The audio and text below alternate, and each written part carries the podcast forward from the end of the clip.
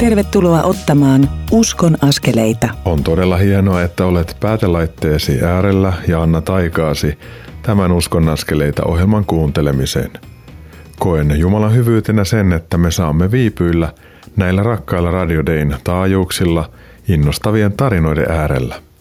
Minä olen Mikko Matikainen, kansanraamattuseuran reissupastori ja toimitan tätä Uskon askeleita ohjelmasarjaa. Kun valmistelen ja työstän näitä ohjelmia, niin pyydän, että Jumala punoisi kanssani kokoon hänen mielensä mukaisia ohjelmia. Ehkä silloin Jumalan pyhä henki voi puhua sinulle henkilökohtaisesti, innostavalla ja sinua rohkaisevalla tavalla. Iloitsen aina suuresti, jos kuulen Herran rohkaisseen teitä kuulijoita ottamaan elämässänne niitä pieniä mutta tärkeitä uskonaskeleita. Tähän samaan tähtäävät myös Kristityt yhdessä ry ja Kansanraamattuseura, jotka mahdollistavat tämän ohjelmasarjan tekemisen. Lisätietoja niistä ja siitä, miten voit olla niiden toiminnassa mukana tai tukea taloudellisesti, löydät osoitteista kry.fi ja kansanraamattuseura.fi. Olen tottunut koostamaan nämä ohjelmat kolmeen osuuteen. Jokaiseen niistä sijoitan keskustelun, raamatun pohjalta nousevia näkökulmia ja rukousta. Tänään sijoitin tähän ensimmäiseen osuuteen kansanraamattuseuran varatoiminnanjohtajan Kalle Virran tallentaman keskustelun Eija Koskelan kanssa. Eija kertoo matkastaan Jeesuksen kanssa ja hengellisen kodin merkityksestä elämän eri vaiheissa – Ohjelman toisessa osuudessa kouluttajamme Kristiina Nordman keskustelee evankelisen lähetysyhdistyksen toiminnanjohtajan ja pastorin Antero Rasilaisen kanssa. Hän rohkaisee meitä iloon ja olemaan häpeämättömästi Jeesuksen seuraajia. Kolmannessa osuudessa kuulet keskusteluni Suomen Alfan toiminnanjohtajan ja luterilaisen Jumalan palvelusyhteisön kotiryhmäverkoston pastorin Panu Pitkäsen kanssa. Puhumme Panun kanssa Jumala huolenpidosta, varjeluksesta ja rohkaisusta. Näiden näkökulmien on hyvä antaa hoitaa meidän sydämiämme. Ehkä silloin voimme rohkeammin ottaa omassa elämässämme niitä pieniä mutta tärkeitä uskon askeleita ja olla häpeämättä Jeesusta. Uskon askeleita ohjelmasarjan edellisessä jaksossa – tutustuimme Virossa syntyneeseen ja kasvaneeseen vapaakirkon pastoriin Kenno Leijeriin. Hän kertoi uskostaan, tulostaan Suomeen ja täällä kokemastaan hengellisen vanhemmuuden siunauksesta Simo ja Helena Lintisen kautta. 19 vuotta sitten Kenno kutsuttiin perustamaan vapaa-seurakuntaa Espooseen.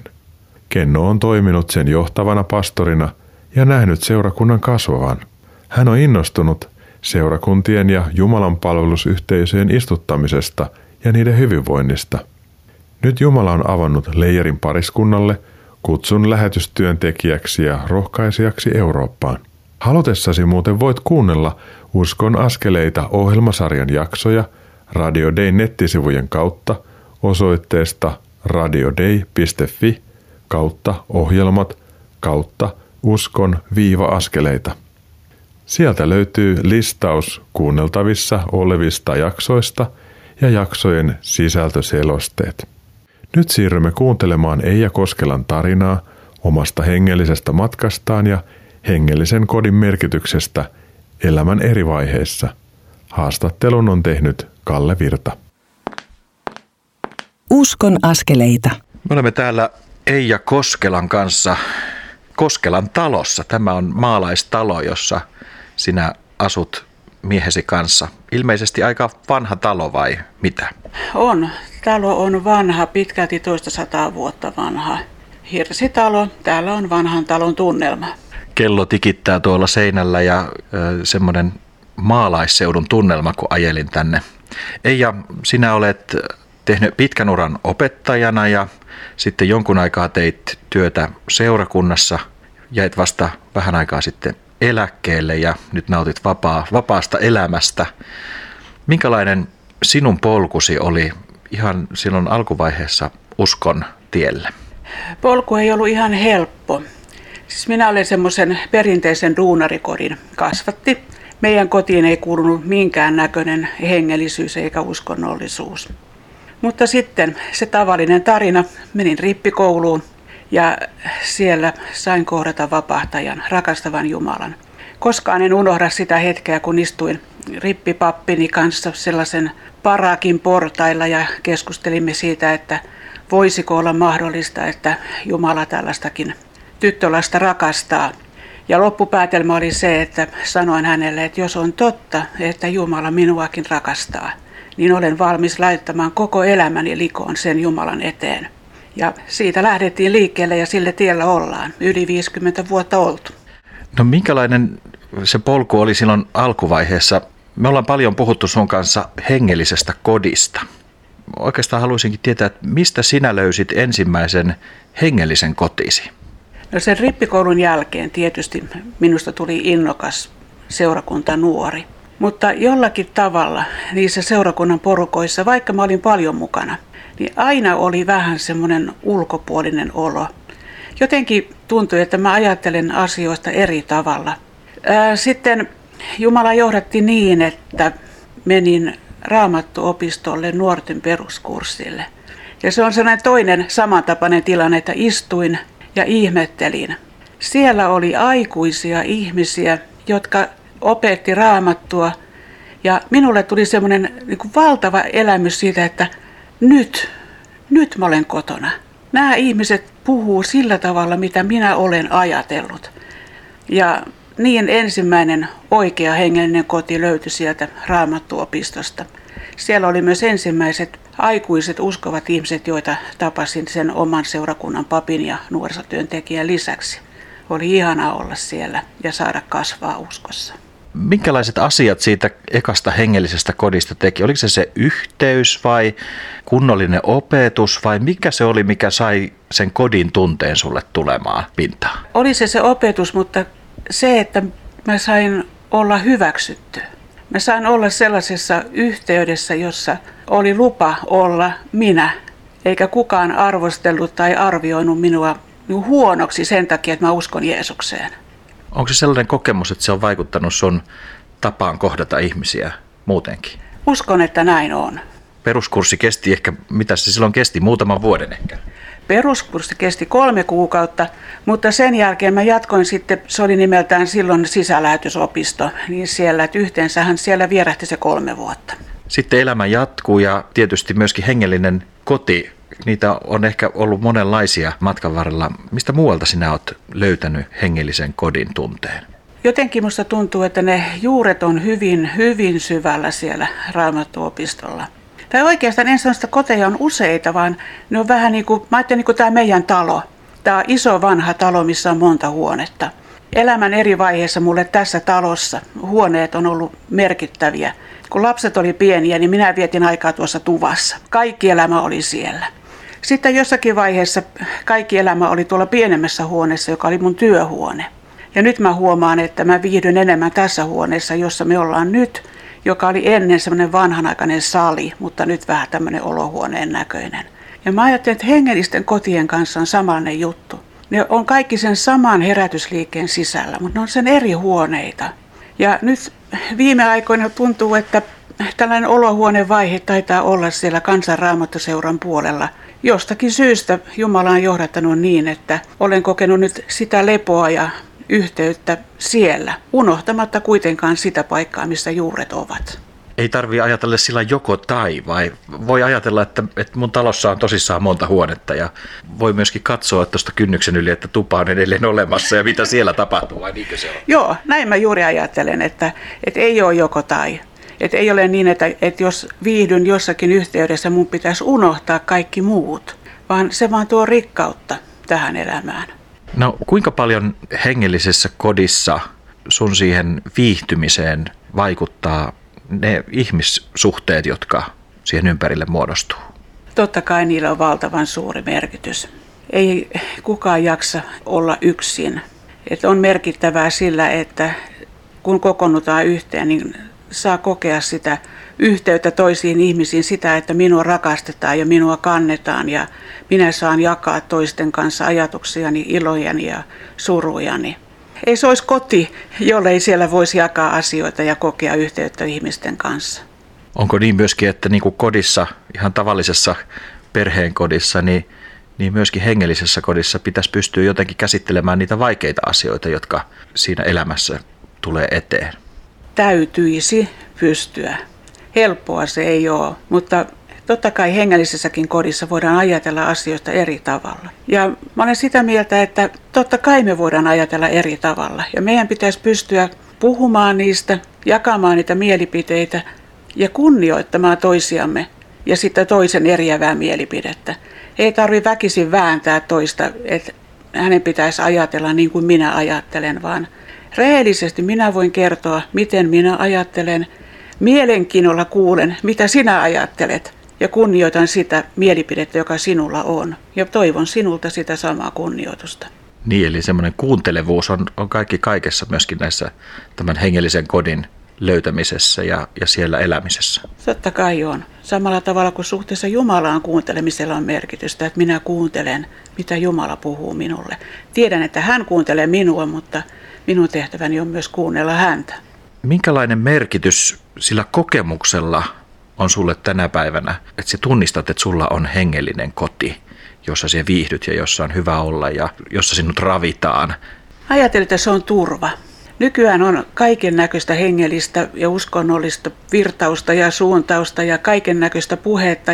Jos mulla ei olisi kotia, jossa mulla on juuret, niin mun olisi vaikea tietää, että mitä kantaa otan mihinkin asiaan. Se hengellinen koti auttaa siinä.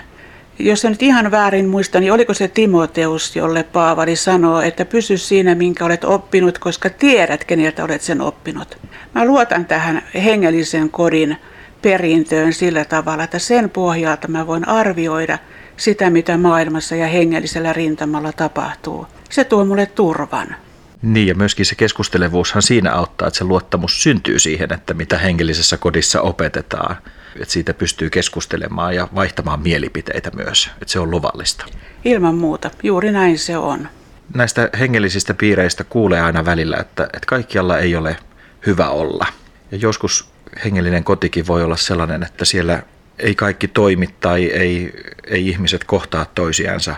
On kipua ja, ja jotenkin sellaista ymmärtämättömyyttä tai jopa tahallista väärin ymmärtämistä. Miten sinä toimisit semmoisessa tilanteessa hengellisen kodin, hengellisen yhteisön keskellä? Ajattelen, että ensin yrittäisin keskustella siitä, ottaa asiat puheeksi. Ja heti kun sanon tämän, niin mä tiedän, että se on ihan mahdottoman vaikeaa. Koska voi olla niin, että vaikka ehkä minulla olisi halu ja valmius keskusteluun, niin toisella osapuolella ehkä ei olisi. Sitten riippuu varmasti niin kuin asian mittakaavasta, kuinka isoista jutuista on kysymys. Voi olla, että päätyisin siihen, että vaihdan huonetta, mutta rukous on kuitenkin ainakin se yksi juttu, mitä sit voi tehdä ja mitä kannattaa tehdä. Uskon siihen, että Jumala meitä johdattaa vaikeissakin asioissa löytämään oikean tien ja oikeat tavat toimia. Tuo sun ajatus, jonka sanoit tuossa haastattelun alkupuolella, kun kerroit siitä omasta ensimmäisestä hengellisestä kodista, että siellä sinä sait kokea, että sinut hyväksytään sellaisena kuin on. Sehän on hirmu usein semmoinen, myöskin semmoinen nuoren ihmisen kokemus, kun löytää hengelliset asiat. Täällä minut nähdään ja täällä minua, minua niin kuin ymmärretään.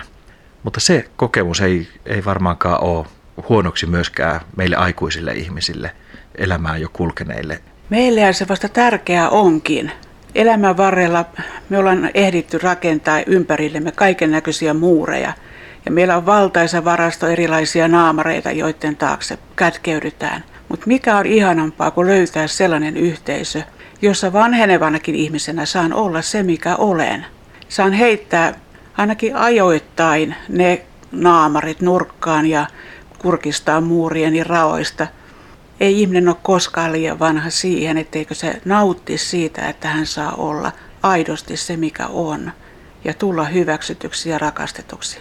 Rakkauden tarve meissä säilyy ihan loppuun asti.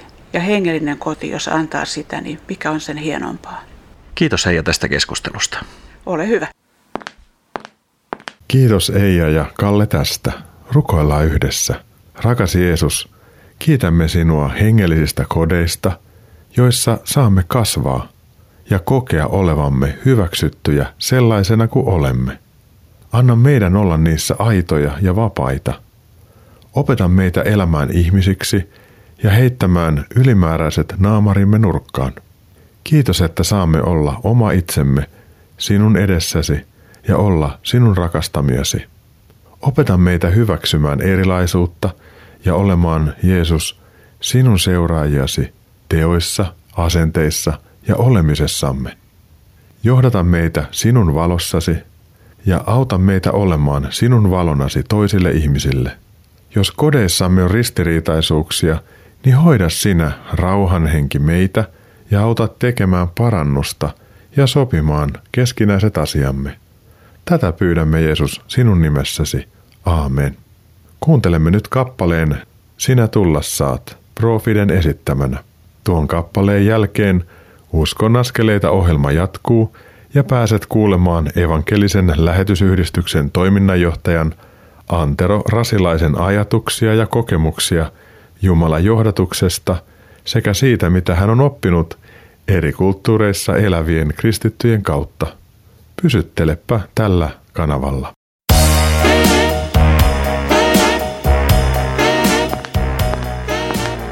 Kuuntelet Uskon askeleita ohjelman tallennetta, joka ei tekijän oikeudellisista syistä sisällä ohjelmassa soitettua musiikkia. Nyt siirrymme ohjelman toisen osuuden pariin. Kuuntelet Uskon askeleita ohjelmaa, jonka tuottavat Kristityt yhdessä ry ja Kansanraamattu seura. Lisätietoa löydät osoitteista kry.fi ja kansanraamattuseura.fi. Tervetuloa jatkamaan Uskon askeleita ohjelman kuuntelua. Minä olen Mikko Matikainen, Kansanraamattuseuran reissupastori ja Uskon askeleita ohjelmasarjan toimittaja. Kuulimme hetki sitten Eija Koskelan mietteitä omasta elämästään ja siitä, mitä hyvää hengelliset kodit voivat meille tehdä. Jeesus puhuu Johanneksen evankeliumin luvun 14 alussa näin. Älköön sydämenne olko levoton – Uskokaa Jumalaan ja uskokaa minun. Minun isäni kodissa on monta huonetta. Enhän minä muuten sanoisi, että menen valmistamaan teille asuinsian. Minä menen valmistamaan teille sijaa, mutta tulen sitten takaisin ja noudan teidät luokseni, jotta saisitte olla siellä, missä minä olen. Tämän raamatun kohdan äärellä pohdin sitä, että onkohan meidän hengellisissä kodeissamme jotain sellaista, joka on esikuvaa tai kalpeaa heijastusta meidän taivaallisista huoneistamme, siis niistä, joihin Jeesus valmistaa meille asuinsijan. Hetkeä myöhemmin tuossa samassa Johanneksen evankeliumin 14. luvussa Jeesus sanoo, minä olen tie, totuus ja elämä. Ei kukaan pääse isän luo muuten kuin minun kauttani. Jos te tunnette minut, opitte tuntemaan myös isäni. Te tunnette hänet jo nyt, olettehan hänet nähneet. Olkoon nämä ajatukset ja raamatun kohdat jonkinlaisena johdantona kouluttajamme Kristiina Nordmanin käymään keskusteluun Antero Rasilaisen kanssa. Uskon askeleita. Olen Kansanraamattuseuran kouluttaja Kristiina Nordman ja mulla on ilo toivottaa Uskon askeleita ohjelmaan tervetulleeksi Antero Rasilainen. Kiitos paljon. Antero, sua voisi luonnehtia monellakin eri tavalla. Tai miten luonnehtisit itseäsi yhdellä sanalla? Karjalan poikii. Karjalan poikii. Ja olet myöskin evankelisen lähetysyhdistyksen eli ELYn toiminnanjohtaja. Ollut jo vuodesta 2009, jos on oikein käsittänyt. Ehkä kaikille kuulijoille tämä ELY ei ole kovin tuttu, niin kerrotko lyhyesti, mitä ELY tekee? ELY on evankelisen herätysliikkeen yksi järjestö täällä kotimaassa ja sitten me tehdään myöskin lähetystyötä ennen kaikkea lähialueilla ja, ja sitten myöskin pikkusen kauempana Afrikassa ja Israelissa. No minkälaista sun työs on? Se, siihen kuuluu myös matkustamista, paitsi nyt korona-aikana ehkä vähän vähemmän, mutta ootko tehnyt paljon sitten kenttämatkoja? Kyllä mä olen saanut tehdä paljonkin matkoja ja olen tykännyt pääsään. No, Venäjän matkat on aina vähän semmoisia haastavia, niihin liittyy jännittäviä tilanteita, mutta aina kun minun matkassa on reissuun lähdetty, niin aina myöskin päästy takaisin. Sen mä aina takaan matkalaisille, että aina pääsee myöskin takaisin ja, ja yksin ei tarvitse koskaan lähteä. Yleensä mulla on, on myöskin tämmöinen ajallinen kaveri siellä, mutta aina pitää muistaa myöskin se, että en mä muutakaan yksin siellä mene, mene että en mä ole omalla, omalla asiallani siellä, vaan mä olen vapahtajan asialla ja mä tiedän, että hän on henkensä kautta mun kanssani ja, ja sit mun täytyy vaan niin luottaa siihen, että Jumala avaa oikeat ovet ja Jumala antaa viisauden ja rohkeuden sitten toimia siinä tehtävässä, jonka mulle, mulle on antanut. Ja tykkään kyllä hyvin paljon erilaisia työpäiviä ja se sopii mulle oikein hyvin. Kun olet kerta matkustanut paljon ja tutustunut myöskin kristittyihin tuolla rajojen takana, niin, niin mitä voisit ajatella tai osaatko jotenkin kuvailla sitä, että mitä sä oot oppinut näiltä kristityiltä? Vuorovaikutuksestahan uskossa on paljon kysymys. Kun esimerkiksi Afrikassa olen saanut käydä, niin onhan se huikea se kristittyjen ilo, joka näkyy Jumalan palveluksessa sekä musiikissa että saarnassa. Siellä huudetaan halleluja spontaanisti. Ei, ei puhujan tarvitse niin jännittää sitä ollenkaan, vaan, vaan se tulee spontaanisesti että ihmiset on mukana siinä. Ja, ja en mä nyt sano, että mä nyt niin kaipaan tänne suomalaiseen, mutta kyllä semmoista kuitenkin semmoista kohtaamista ja, ja niin jakamista myöskin saarnan aikana.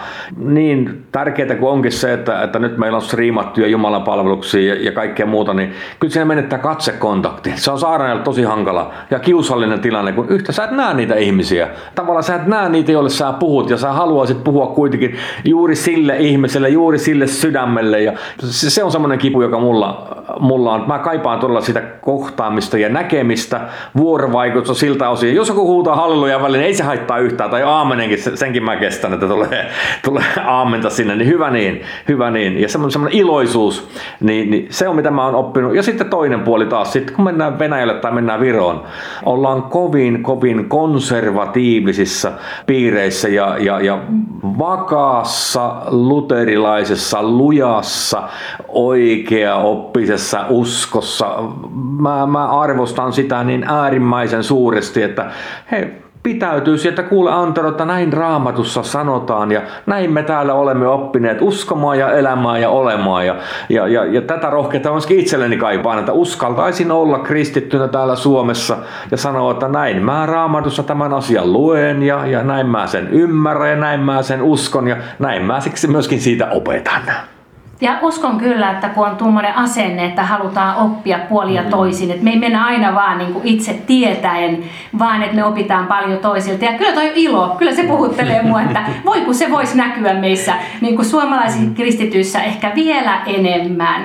Mutta sitä kohti toivottavasti, että nyt kun mennään vähän näitä ankeita aikoja ja on, on meiltä kielletty monenlaiset sellaiset itsestäänselvyydet, niin voiko se ilo ja kiitollisuuskin rupeisi vielä, vaikka nyt halleluja huutoina välillä näkymäänkin sitten? Miten sä Antero jotenkin itse ajattelet, että miten sä oot kokenut Jumalan johdatusta kaikessa tässä työssä ja omassa elämässä? Kyllä se jokapäiväinen varilus on, on totta kai semmoinen asia, mistä ei osaa kiittää tarpeeksi. Jonkun verran, voi sanoa, että ehkä paljonkin joudun tai saan ajaa autolla miten vaan, eli liikun, liikun työni puolesta kohtuullisen paljon. Ja aina kun tulee illalla kotiin, niin sitä ei aina muista eikä osaa olla kiitollinen siitä varjelusta, jos sitä hirveä ei nähnyt. Että tavallaan kaikki meni ihan hyvin ja, ja, ja näin. Sitä vaan, no niin, kiva päästä kotiin. Mutta sitten kun matkalla joku tämmöinen vaaratilanne, missä Jumala varjelee konkreettisella tavalla, sitten sitä huomaa kyllä, että kiitos Herra, että mä pääsin elämänä kotiin. Ja, ja kiitos, että mulla on kaikki nyt hyvin, että mä olen täällä. Että se oli niin konkreettista, kun sen näkee, Jumala muistuttaa. Ja, ja kyllä mulla niin siis muutaman vuoden takaa tämmöinen konkreettinen Jumalan koulutus mulla myöskin. Se oli sinällään jännä juttu. Se tapahtui muutama viikko sen jälkeen, kun Matikaisen Mikko oli ollut meitä Elyn työntekijöitä kouluttamassa Tampereella ja, ja oli tämä L10 T, eikö L, Aivan L10T. L10T koulussa kyllä, missä, missä tavallaan Mikko meille kertoi pulla evankelioinnista ja, ja juuri siitä, siitä niin kuin ystävystymisestä, siunaamisesta, auttamisesta ja, ja sitten jos vielä, vielä se Herra neljännenkin mahdollisuus antaa, niin sitten kerro Jeesuksestakin. Olin Kiteellä pitämässä raamattokurssia Kiteen evankelisella opistolla. Ja sitten tuli semmoinen mahdollisuus, että, että siinä muutaman kymmenen kilometrin päässä on tämmöinen Piparkakkukirkko. Se on lasten ekumeninen kirkko, jonka eräs kristitty maanviljelijäveli on, on sinne itse rakentanut ja tehnyt.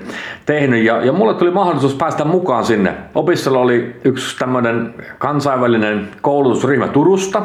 Siinä oli, oli ei yhtään suomea puhuvaa, siinä oli, oli tota Tsekeistä, Israelista, Afrikasta, ketähän kaikkia siinä vielä, vielä oli, oli eri uskontokuntia edustettuna, mutta ei yhtään suomalaista. Ja he tuli mukaan sinne tutustumaan tähän, tähän piparikirkkoon ja mä pääsin sitten heidän mukaan sinne ja opiston rehtorista sanoi, että joo Tantero, pidä sitten alkuhartaus siellä kirkossa näille, että puhut, puhut vähän Jeesuksesta. Ja, ja niin me mentiin sitten sinne kir- kirkolle ja siellä on semmoinen vastaanotto meillä tämä rakentajamies, maanviljelijä, kirvesmies, iäkäs, puolikuuro, mutta jalo kristitty, otti meidät siinä ovella, ovella sydämellisesti vastaan, toivotti tervetulleeksi ja mä tulin viimeisenä sitten siinä siinä ja, ja sitten tämä kurssin opettaja tuli vielä mun takana. Ja kun mä olin sitten siinä kirkon ovella, Piparikirkon ovella, niin tämä opettaja otti mua olkapäästä kiinni ja sanoi, että niin Antero, kai sinä nyt ymmärrät tämän oppitunti, sinä et saa evankelioida. Ja mä olin vähän semmoista apua, apua, että nyt lähti kyllä ilmat pihalle, tuli palleaan tuo isku, isku että mitä ihmettä mä osaan, osaan näille, näille sanoa. Siinä oli tulkki sitten ja Mulla muutama minuutti aikaa niin miettiä, että mitä ihmettä mä puhuin. Mä en saa, siis en saa evankelioida, en, en saa niin puhua suoraan Jeesuksesta. Ja sitten mä rupesin miettimään sitä, että mä kyllä siunaan niitä kaikkia mielessäni heti tässä. Ja sitten mä aloitin siitä, että joo, että mä olen Antero. Antero ja, ja kiva olla täällä teidän kanssa. Kuka eturivissä ollut kaveri nousi ylös ja oli se kätesi, että ja hän on Muhammed. Ja me, me paiskattiin katta siinä, siinä ja, ja, ja tuota, mä otan, tämähän alkoi hienosti. hienosti. Ja, no sitten mä kerroin vähän, vähän, vähän tota, että me ollaan tämmöisessä kirkkorakennuksesta, mikä tämä kirkkorakennus niin kuin on ja mitä kirkossa tehdään. Ja, ja, ja, ja sitten myöskin sanoin, että niin, että kyllä meillä sitten semmoinen tapa täällä, täällä Suomessa on, niin kuin varmaan kaikissa uskonnoissa on, että me rukoillaan. Ja, ja silloin kun me rukoillaan, niin mehän toivotetaan ihmisille vaan hyvää.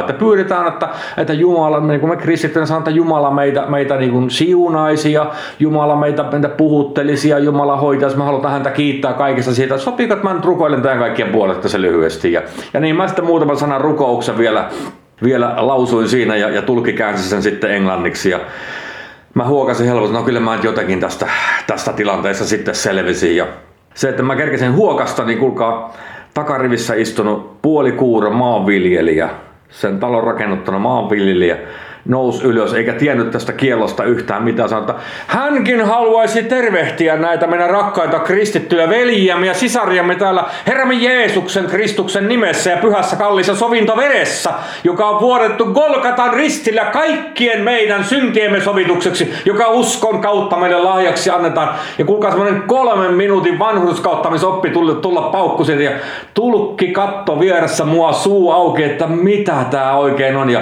opiskelijat kaikki vaan niin kuin, niin kuin käänti katsensa tähän miehen. Ei ymmärtänyt mitään, mitään, mutta tämä vies todisti väkevästi ja sitten vielä siunasi kaikki. Oikein kovalla hän luki Herran siunauksen siihen päälle. Ja kun hän oli saanut sitten aamenen sanottua, niin, niin, niin tämä tulkki katsoi mua ja sanoi, että mitä hän kääntää. Mä sitä kuulen, että sä kuulit tämän miehen, kun tämän talon on rakentanut, hän kertoo tästä, tästä niin historiasta, miksi tämä talo on rakentanut. Käännät vaan sen, mitä tämä mies sanoi sanoi, ja niin, tämä tulkki käänsi ja, ja oppilaat nyökkäili oikein, oikein ja, ja yksi peukutti vielä, vielä siellä. Että, että oli, ja kyllä mä, mä, mielessäni kiitin Jumalaa siitä, että jos Rasilainen ei tämmöisessä tilanteessa julista, niin Jumala laittaa sitten jonkun toisen julista, joka ei tiedä, täällä nyt ei saa tänään puhua Jeesuksesta.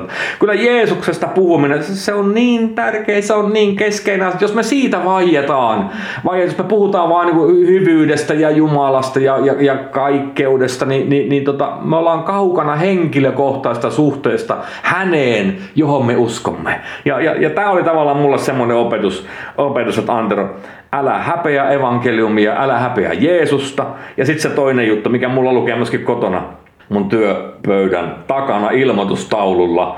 Mä olen sen itselleni kirjoittanut ja siellä lukee näin, että Antero, ei vain vähän asioita Jeesuksen varaan, vaan kaikki Jeesuksen varaan. Siis koko sun elämäsi Jeesuksen varaan. Ja se on tavallaan semmoinen, että se lukee, se on mun omalla nimellä laitettu, laitettu sen, että kaikki Jeesuksen varaan. Ja, ja, ja se on tavallaan se, missä mä haluan kasvaa kristittynä ja, ja, ja nähdä sen, että näin, näin Jumala haluaa, haluaa minua kouluttaa ja kasvattaa ja, ja, ja myöskin iloisesti pitää armon oma osallisuudessa kiinni. Että siinä mä olen kiitollinen Jumalalle. Antero, nämä oli valtavat rohkaisun sanat meille jokaiselle. Me kaikki kipuillaan just samojen kysymysten kanssa ja ei haluta hävetä Jeesusta. Voisitko Antero lyhyesti johdattaa meidät rukoukseen? Meitä on tässä paljon kuulijoita, jotka, jotka pohditaan samoja asioita, miten lähestyä tämän päivän ihmisiä, miten löytää se rohkeus ja samalla se kuunteleva herkkyys. Mutta Antero, johdata meitä rukoukseen. Joo, kiitos taivaanissa siitä, että saadaan tulla sinun eteesi tämmöisenä niin kuin ollaan ja saadaan kiittää siitä, että sä olet meidät lunastanut ja sä olet meidät oikein nimeltä kutsunut ja me ollaan sinun omiasi ja tämän sä haluat vakuuttaa jokaisen meidän sydämille ja kun sä tämän meille vakuutat sydämille, niin me tiedetään se, että se aiheuttaa meidän elämässä myöskin muutoksen. Muutoksen siitä, että me halutaan seurata sinua ja halutaan palvella. Ja siihen palvelutyöhön taivaan isämme pyydetään sinun viisautta ja sinun johdatusta. Sitä rakkautta, joka sinulla on kätke taivaissa jokainen kuulija tämän rakkauden piiriin ja pariin ja, ja, ja siunaa meidät ja lähetä meidät, varusta meidät ja, ja opeta meitä palvelemaan. Tätä pyydän Jeesuksen nimessä. Amen. Amen. Lämmin kiitos Antero sinulle ja siunausta sun pääsihteerin työhön ja myöskin tähän henkilökohtaiseen uskon kilvotteluun.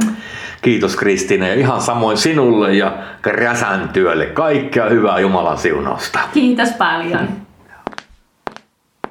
Lämmin kiitos tästä Antero Rasilainen sinulle ja haastattelun tehneelle Kristiina Nordmanille. Minulle jäi tuosta keskustelusta mieleen kaksi asiaa. Yksi, älä häpeä Jeesusta. Ja kaksi, ei vain vähän asioita Jeesuksen varaan, vaan kaikki Jeesuksen varaan. Näihin liittyen mieleni nousivat Jeesuksen sanat Luukkaan evankeliumin 9. luvun jakeissa 23-26.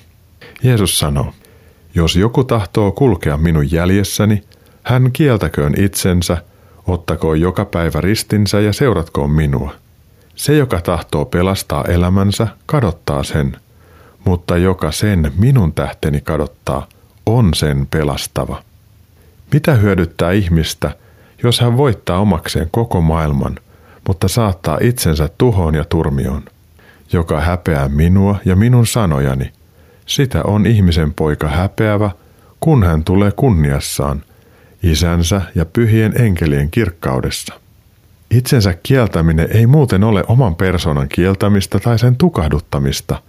Itsensä kieltäminen on sitä, että laitamme itsekeskeisen ajattelun sivummalle – ja keskitämme kaiken sen, mitä meissä on, palvelemaan itseämme suurempaa tarkoitusta. Jeesusta seuraamalla tavallaan lainausmerkeissä kadotamme itsemme. Näin tehdessämme saamme kuitenkin mielekkäimmän mahdollisen elämän, joka jatkuu myös tämän elämän jälkeen. Tällaisessa elämässä emme häpeä Jeesusta. Hän ei myöskään joudu häpeämään meitä palatessaan kerran takaisin kirkkaudessaan. Toki on niin, että me aina välillä epäonnistumme enemmän tai vähemmän karkeasti näissä asioissa. Pelkäämme toisinaan tuoda esiin uskoamme, mutta tällöinkin me voimme salasiunata ja rukoilla ja luottaa siihen, että Jumala pitää meistä heikoista lapsistaan huolta, eikä hylkää. Hän varjelee ja rohkaisee meitä kerta toisensa jälkeen. Näistä asioista juttelen pastori Panu Pitkäsen kanssa – tämän ohjelman kolmannessa osuudessa. Sitä ennen kuuntelemme nyt kappaleen Halleluja, tunnet sydämeni Tuula Porttiinin laulamana. Pysyttelepä kanavalla.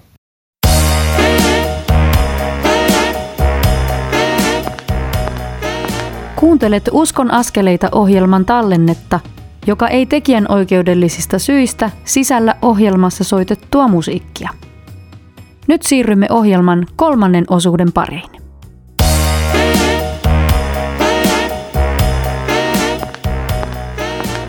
Uskon askeleita. Kuuntelet parhailla Radio Deitä ja tämänkertaisen Uskon askeleita ohjelman kolmatta osuutta. Minä olen Mikko Matikainen Kansanraamattuseuran reissupastori ja Uskon askeleita ohjelmasarjan toimittaja. Tämän ohjelmasarjan tekemisen mahdollistavat sen kustantajat Kristityt yhdessä ry ja Kansanraamattuseura. Lisätietoja niistä löydät osoitteista kry.fi ja kansanraamattuseura.fi. Olemme tänään kuulleet Eija Koskelan kertovan hengellisen kodin merkityksestä ja hyväksytyksi tulemisen tarpeestamme. Elämässä ja hengellisissä kodeissa on tärkeää pystyä käsittelemään myös vaikeita asioita, hyväksyä erilaisuutta ja käsitellä syntyneitä ristiriitoja. Näin yhteisö voi pysyä terveenä, hoitavana ja elinvoimaisena. Antero Rasilainen puolestaan kertoi siitä, miten hän on oppinut eri kansojen parissa erilaisia puolia Jumalan hyvyydestä, iloitsemisesta ja Jumala edessä olemisesta. Sekä Eijan että Anteron puheissa oli kaiku, jonka Antero sanoitti näin. Ei vain vähän asioita Jeesuksen varaan, vaan kaikki Jeesuksen varaan. Hän kutsui meitä myös siihen, ettemme häpeäisi Jeesusta missään tilanteessa. Erilaisia kansoja ja ihmisiä ajatellessani mieleeni tuli ilmestyskirjan luvun 7, jakeet 9 ja 10 sekä niiden antama kuva taivaasta. Johannes kirjoittaa, tämän jälkeen näin suuren kansanjoukon, niin suuren, ettei kukaan kyennyt sitä laskemaan. Siinä oli ihmisiä kaikista maista, kaikista kansoista ja heimoista, ja he puhuivat kaikkia kieliä. He seisoivat valtaistuimen ja karitsan edessä, yllään valkeat vaatteet ja kädessään palmunoksa, ja huusivat kovalla äänellä. Pelastuksen tuo meidän Jumalamme. Hän, joka istuu valtaistuimella, hän ja karitsa. Tätä kuvaa ajatellessani ja katsellessani tajuan Jumalan rakastavan oikeasti kaikkia maita, kansoja ja heimoja sekä erilaisia kieliä. Jeesuksessa löydämme Jumalan eri kulttuureihin laittamat hyvät asiat. Jumala voi myös korjata eri kulttuureihin pesiytyneet vääristymät. Jeesuksessa voimme vapautua, juhlia erilaisuutta ja elää yhdessä. Jumala haluaa pitää huolta ihan jokaisesta, varjella ja rohkaista. Hän haluaa tehdä tämän suoraan sanansa ja myös toistemme kautta. Yhdessä voimme tulla rikkaiksi ja jakaa toisillemme rohkaisevia kokemuksia. Kuuntelemme nyt käymäni keskustelun pastori Panu Pitkäsen kanssa. Uskon askeleita. Mun vieressäni on Panu Pitkänen. Tervetuloa Uskon askeleita ohjelmaan. Kiitoksia, tosi mukava olla mukana. Panu Pitkänen, sä oot verkoston eli luterilaisen jumalanpalvelusyhteisön pappi ja sen lisäksi saat Alfa Suomen toiminnanjohtaja. Miltä tämmöinen kompo tuntuu? On tuntunut ihan tosi hyvältä. Työt täydentää toinen toisiaan ja tukevat niin kuin kokonaista tätä työkuvaa. Me tunnetaan toisiimme jonkun verran ja voin sanoa, että Jumala on johdattanut sinua aikamoisen matkan lähetystyön kautta Suomeen ja erilaisten hengellisten perinteiden kautta siihen, että sä oot tänään se, mikä sä oot. Miltä sinusta tuntuu sellainen ajatus, että Jumala on johdattanut sua monella tavalla, monen mutkan kautta ja sä oot saanut olla monessa mukana? No kyllä se on niin ollut semmoinen rikas matka ja, ja sitten mä yhtä kaikkea ajattelen, että se on ollut vaan se, niin se on mun näköinen elämä ollut ja, ja Jumalalla on niin tarkoituksena varmaan antaa jokaiselle juuri hänen, jokaisen meidän oman näköisemme elämä. Ja mulla on ollut omanlaiseni matkat ja mutkat ja se on mun näköinen elämä ja radion kuuntelija, sulla on oman näköisesi elämä ja meidän jokaisen elämä on Jumalalle äärimmäisen kallisarvoinen. Sen takia hän antoi Kristuksen, kun hän kaipaa meitä luoksensa.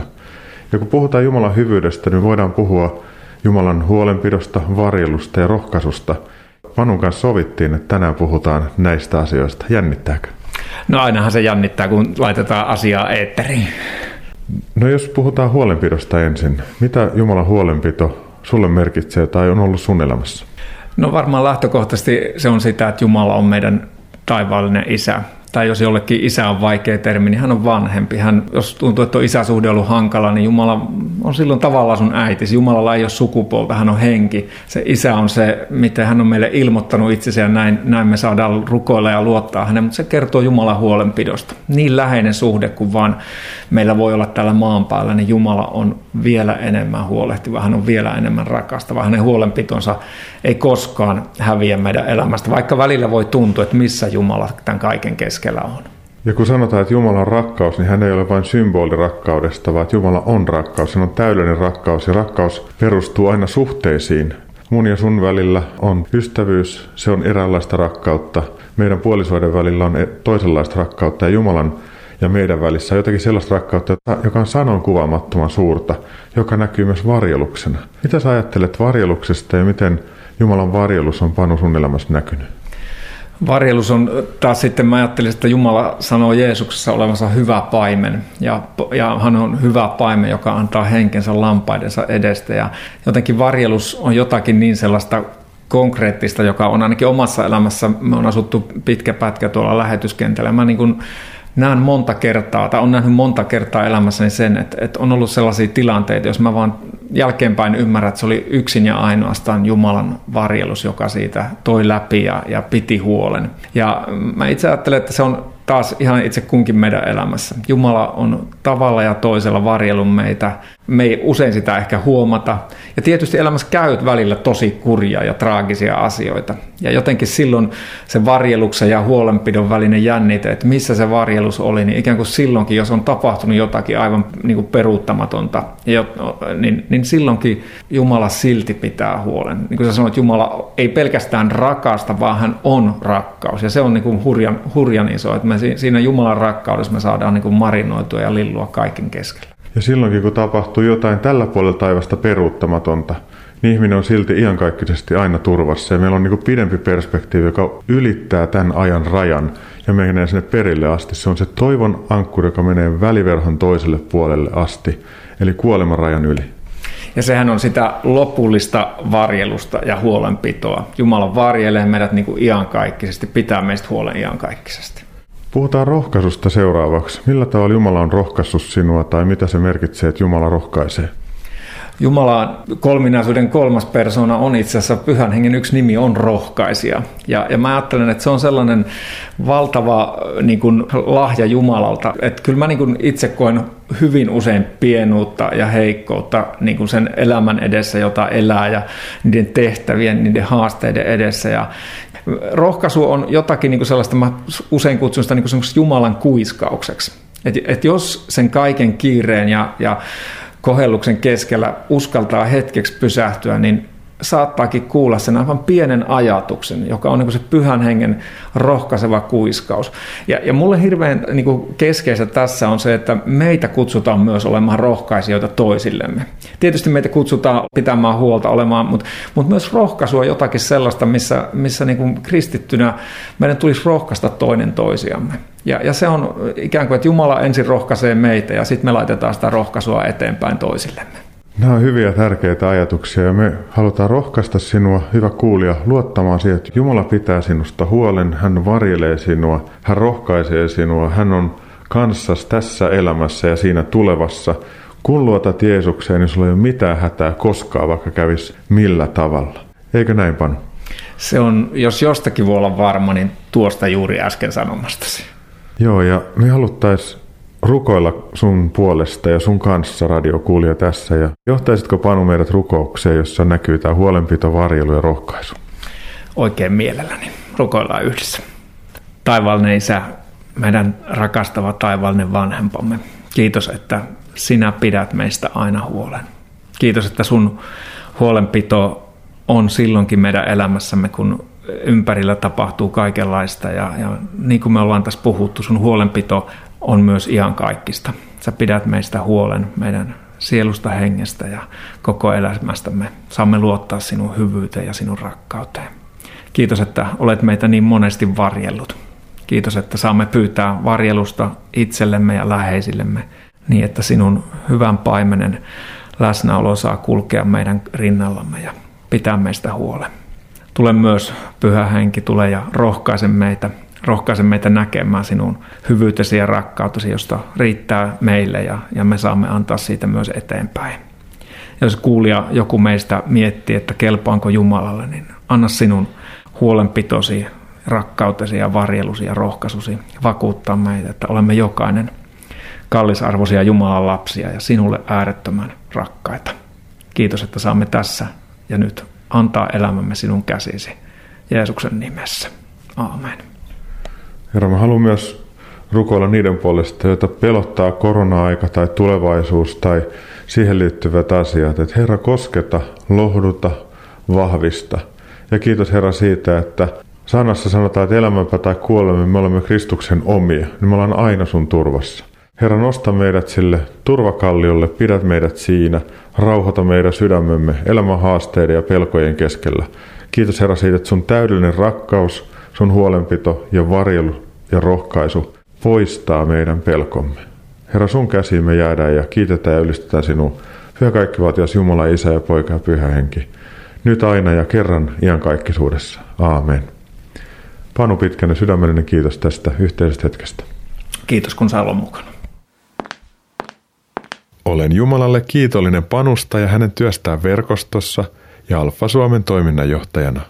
Lauantaina 23. tammikuuta pidetty Alfa-webinaari oli muuten todella hyvä. Panu Pitkänen ja kouluttajakollegani Virpi Nyyman johdattelivat sitä todella hyvin. Pyhä henki ei muuten hämmennyt tai häiriinny etäkokoontumisista, sillä hän on kaikkien osallistujien luona, mistä käsin he nyt sattuvat seminaariin osallistumaan. Tämä on kyllä ihanaa ja niin totta. Haluan rohkaista sinua ja yhteisöäsi kokeilemaan alfaa netin kautta. Nyt on evankeliumin aika. Haluan muuten myös innostaa sinua ja pyytää sinua innostamaan omaa yhteisöäsi tai seurakuntaasi mukaan toteuttamaan valtakunnallista mediamissiota, joka on tarkoitus toteuttaa vuoden 2022 syksyllä. Monien webinaarien ja etäkokousten seurauksena – Aion muuten aloittaa lähettäjieni kanssa yhteiset ja säännölliset etäpalaverit. Niissä hieman avaa jotain raamatun kohtaa, sitten puhumme työstämme, rukoilemme sen ja toistemme puolesta. Aion jatkaa näitä etäpalavereita myös silloin joskus, kun korona hellittää. Haluan kannustaa sinua luomaan tai osallistumaan netin kautta sellaiseen porukkaan, jossa sinä voit jakaa elämää – rukoilla ja rohkaistua toisten kanssa. Tämän vuoden toukokuussa aloitamme todistajana ja julistajana kurssin Vivamossa Lohjalla. Kyseessä on vuoden kestävä matka. Toukokuussa pidämme ensi viikon jakson, marraskuussa yhden viikonlopun ja toukokuussa 2022 päätösviikonlopun. Väliaikana meillä on muutama etäkokoontuminen ja osallistujat soveltavat oppimaansa omassa yhteisössään – Ilmoittautuminen tuolle kurssille on menossa ja päättyy maaliskuun lopussa. Lisätietoja ja ilmoittautumisohjeet saat hakemalla netistä Evankelista-kurssi 2021-2022. Nyt on tullut aika antaa muutama ajatus tätä viikkoa varten. Yksi. Kiitetään Jumalaa niistä hengellisistä kodeista ja yhteisöistä, joissa olemme uskon löytäneet. Kiitetään myös niistä yhteisöistä, joissa olemme kasvaneet tai joissa olemme nyt. 2. Pyritään rehelliseen asioiden käsittelyyn ja katsomaan itseämme peiliin, vaikka välillä vähän hävettäisi. Sovitaan asiat, puretaan muureja ja heitetään turhat naamarit pois. Ollaan totta toisillemme. 3. Kiitetään Jumalaa eri kulttuureista ja niiden tavasta elää kristittyinä. Otetaan oppia kyvystä iloita ja terveestä vakaudesta – ei hävetä Jeesusta. Neljä. Etsiydytään osaksi tai luodaan verkossa jokin yhteisö, joka käyttää etäyhteyksiä ja jossa elämää voidaan jakaa ja rukoilla yhdessä. Ei jäädä hengellisesti yksin tai jätetä toisia yksin. Viisi. Katsotaan tätä elämää pidemmälle. Eletään Jumalan huolenpidossa, varjeluksessa ja rohkaisussa. Tapahtui elämässämme mitä tahansa – rohkaistaan toisiamme uskossa, aina ja kaiken keskellä. Kuulemasi virikkeet ja linkin todistajana ja julistajana kurssimme informaation löydät ohjelman päätyttyä Uskon askeleita Facebook-seinältä. Tämän jakson uusinnat kuulet lauantaina kello 18 ja sunnuntaina aamuyöllä kello 02. Ohjelman tallenteet löydät ilon musiikkeja – joko Kansanraamattuseuran etusivulta kansanraamattuseura.fi tai Radio Dayn nettisivulta osoitteesta radiodei.fi kautta ohjelmat kautta uskon viiva-askeleita. Minä Mikko Matikainen kiitän sinua siitä, että kuuntelit Uskon askeleita ohjelman. Kuuntelemme nyt tämän ohjelman lopuksi Jaana Pölläsen laulamana kappaleen Jo nosta pääsi. Ensi viikon maanantaina kello 21.40 Kuulet jälleen Uskon askeleita ohjelmasarjan jakson, siis ensi viikkoon. Moi moi!